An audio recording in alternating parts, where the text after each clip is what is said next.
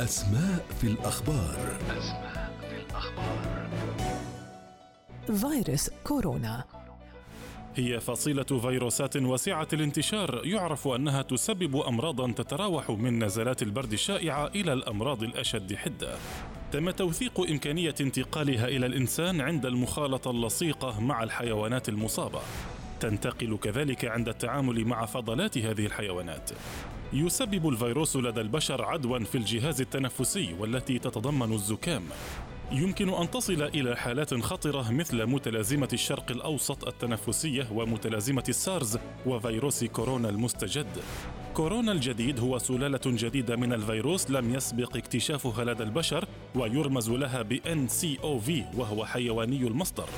كان أول تفش للمرض فقط في سوق هنا للمأكولات البحرية في الصين.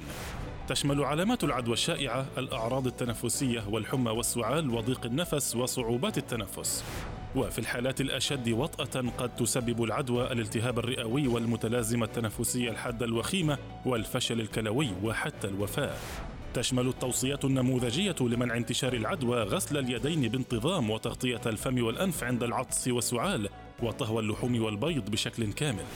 يتوجب أيضا تجنب مخالطة أي شخص تظهر عليه أعراض الأمراض التنفسية مثل العطس والسعال.